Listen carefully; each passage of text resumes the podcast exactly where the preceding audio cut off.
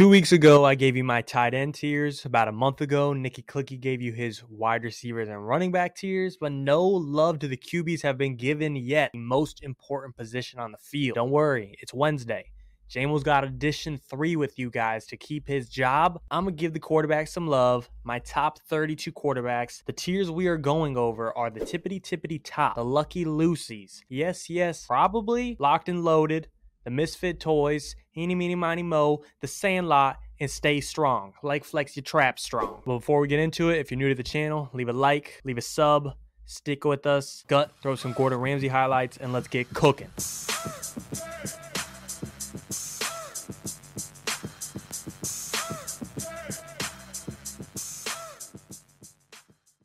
Tier number one, the tippity tippity top. My tiers are left to right. So, yes, Josh Allen is my QB1. He's averaged the most fantasy points over the past three years. So that's why he's my guy. All of these guys are on the same level and should be left up to your preference. If you listen to any other fantasy creator, radio host, article, tweet, whatever that acts like one of these guys are above and beyond the other, run away because they are just being biased. Every single one of these guys in the tippity top tier are within the same range. They can have preferences just like I do with Allen, but they're all within the same region. One way to decipher though which guy you want to maybe go with is definitely always take the QB you could stack with. For example, if you take Stefon Diggs in round one and then in late round two, you can either get Josh Allen or Mahomes. The easy pick is Allen. Another example, if you get AJ Brown in round one and then say round two, round three, you could take Jalen Hurts or Josh Allen.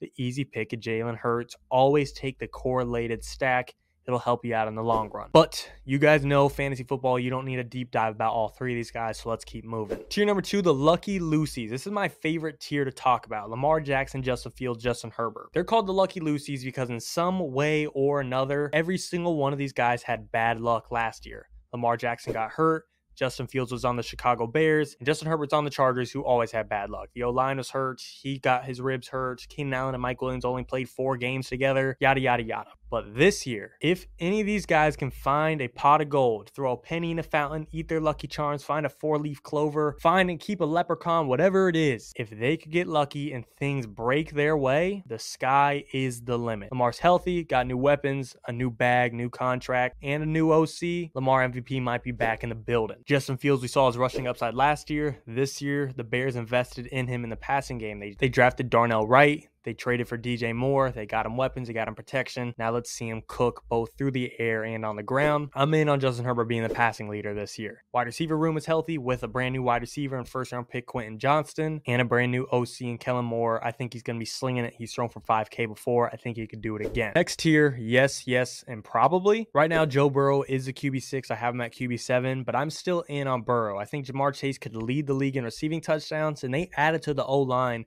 when they sign Orlando Brown Jr. for the Chiefs. I'm in on Burrow. I'm just that in on Justin Herbert to have him jump him. Trevor Lawrence, amongst these first three tiers, might be the best value. Right now, he's a QB8. Last year, he was the QB7 while only throwing 25 passing touchdowns. He's now entering his third year of the league, his second year in the same offense. And oh, yeah, they added Calvin Ridley. Herbert threw 25 passing touchdowns last year. I think this year he can play with that 35 and there is a reality where he pushes a 40 touchdown season. I'm not going to go that far, but I do think he could play with the mid 30s and getting that QB8 below everyone else when he has the same upside as everyone else. Might want to take a swing on the young kid in Jacksonville. And finally, in this tier, Mr. Probably, I've officially bumped up Deshaun Watson to the same tier as Joe Burrow and Trevor Lawrence. Bold, I know, but it's needed. He's going as a QB9. The last three times Deshaun Watson played a full season, he was a QB4, QB5, and QB5 it's not like he had some serious injury or has hit a very old age and he's just never going to be the same. Deshaun Watson's still in his prime, still healthy. He's just waiting to get the rust off. He's looked good in the little bit of preseason we've seen. He's had good training camp news, and this is the best team and roster he's ever been around. There's a chance Deshaun Watson is going to be a top five quarterback in fantasy next year. This is the last year you might be able to get him outside of the top five at QB9. Tier number four, locked and loaded. I mean, everyone in this tier is here for a reason because their weapons are effing stacked. Tua's got Tyreek Hill, Jaylen Waddle, Kirk Scott, TJ Hockenson, Justin Jefferson, Jordan Addison.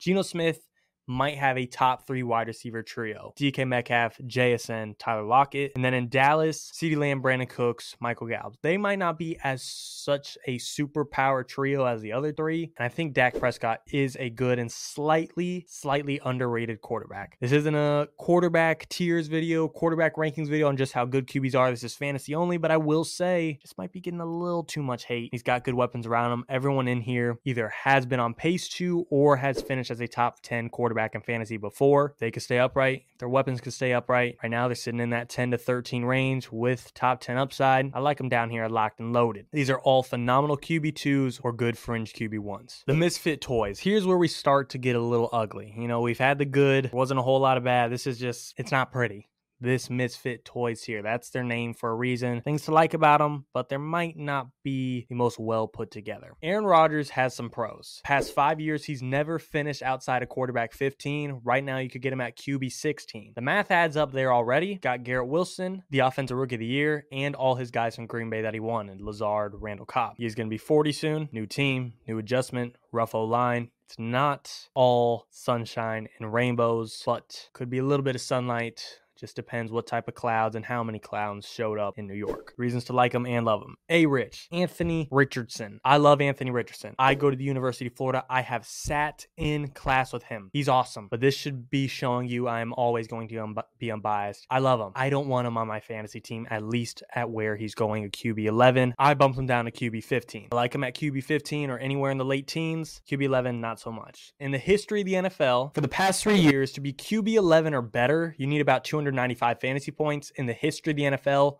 Three rookie quarterbacks have done that ever, ever. History, NFL, ever ever, ever. Three times it has happened. Statistically, AR is just straight up not favored here. Dude's an athlete. I love him. QB 15 all over him. But if he was a tier above, he's overpriced. Daniel Jones, Jared Goff, both these guys, simply put, I think are in a good situation for themselves. But last year, I think they both overperformed. Daniel Jones put up over 700 rushing yards and seven rushing TDs. Don't see him doing that back to back. However, he could make up for it in the passing game where he only had 15 passing TDs and now has Darren Waller. Jared Goff, probably the most efficient he's ever been this year.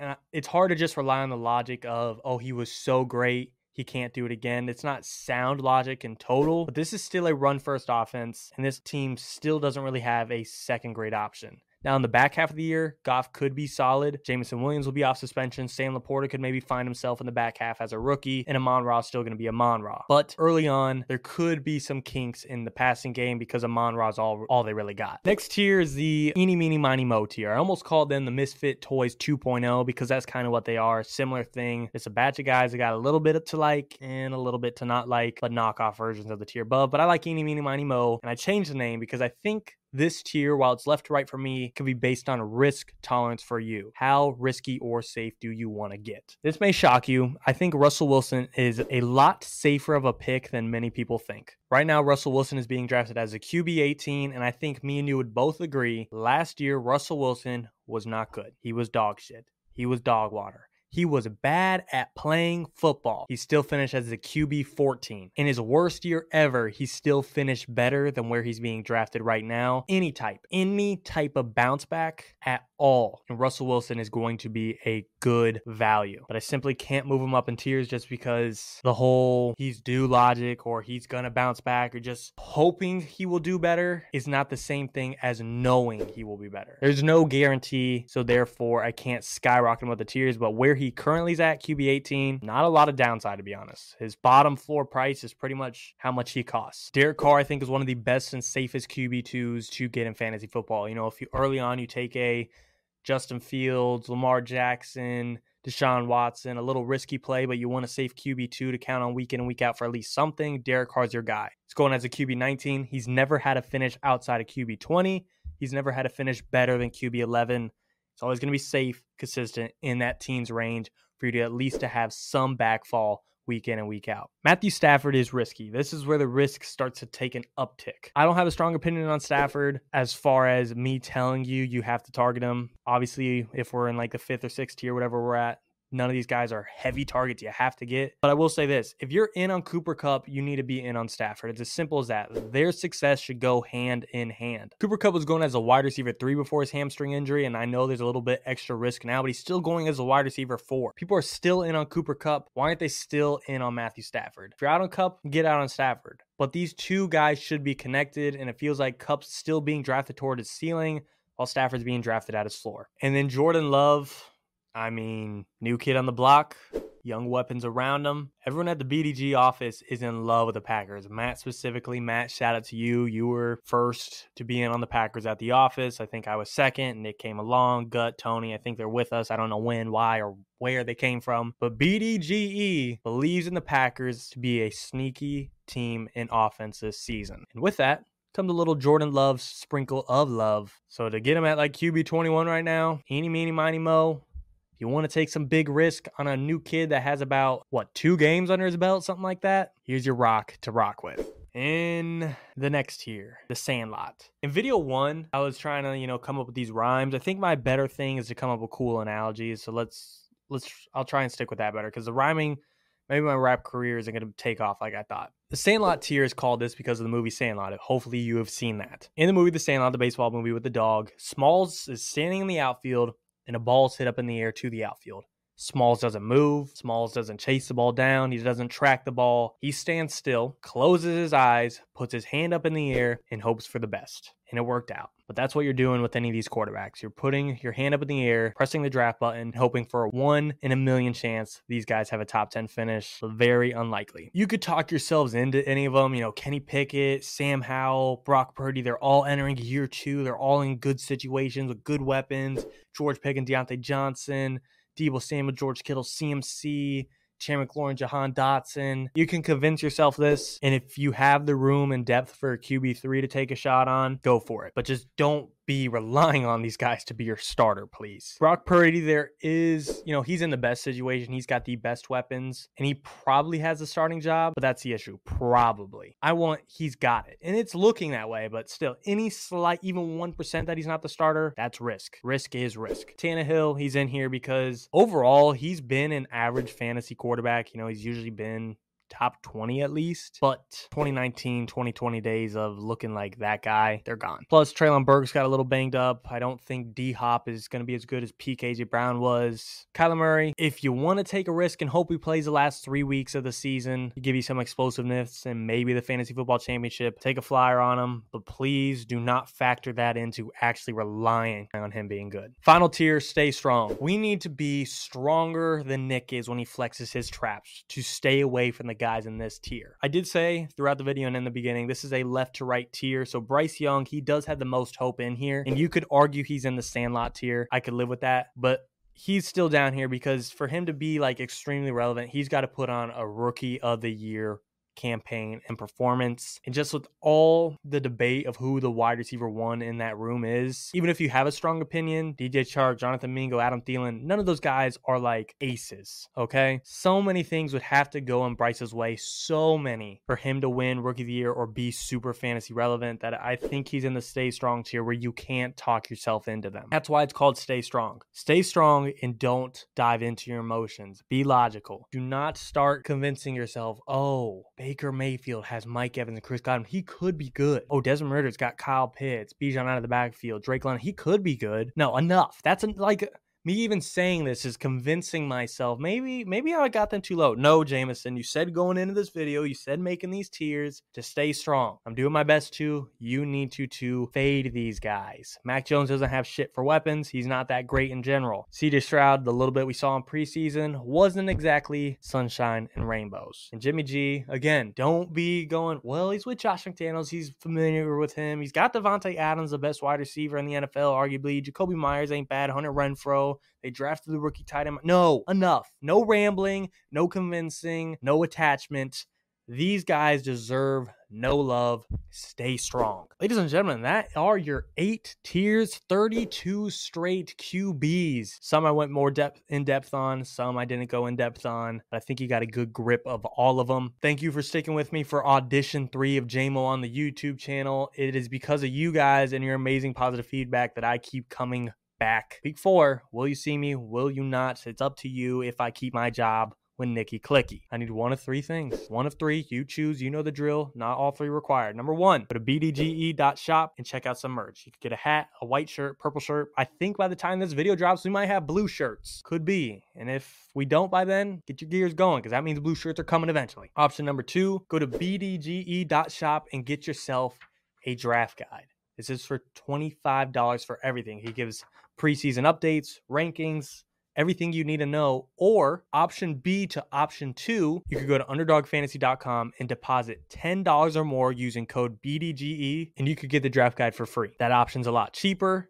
And if you use that code, your $10 will get doubled to play with. So now you have 20. So it's a win-win for option B. I think that's better than option A in option two. But option three is free. I know it's not all about the money, but since option three is free, I need two things a like, and a comment. If you want to do all three of those, why aren't you working here? Why aren't you taking my job? Why aren't you auditioning? Huh? Ladies and gentlemen, as always, and of course, thank you and good night.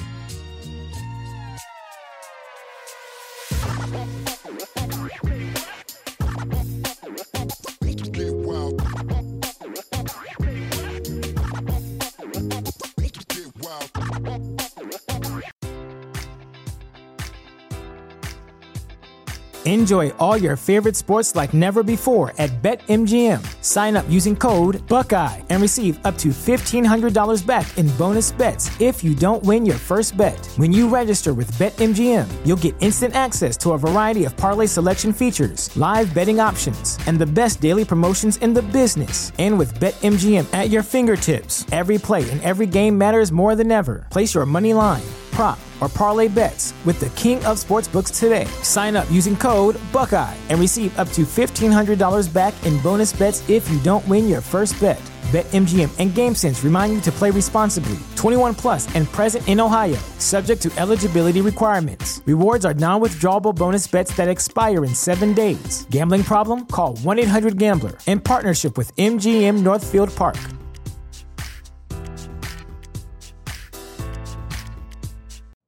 You know how to book flights and hotels. All you're missing is a tool to plan the travel experiences you'll have once you arrive. That's why you need Viator. Book guided tours, activities, excursions, and more in one place to make your trip truly unforgettable. Viator has over 300,000 travel experiences to choose from. Everything from simple tours to extreme adventures and all the niche, interesting stuff in between. So you can plan something that everyone you're traveling with will enjoy. Real traveler reviews give the inside scoop from people who've already been on the experiences you're considering. So you can plan with confidence. Free cancellation helps you plan for the unexpected. And 24 7 customer support means you can travel worry free. Download the Viator app now and use code Viator10 for 10% off your first booking in the app. Find travel experiences for you. Do more with Viator.